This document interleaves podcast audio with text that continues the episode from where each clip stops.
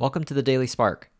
This is William Liao, where I share one idea every day on how to do our best work, create a thriving culture, and live a meaningful life.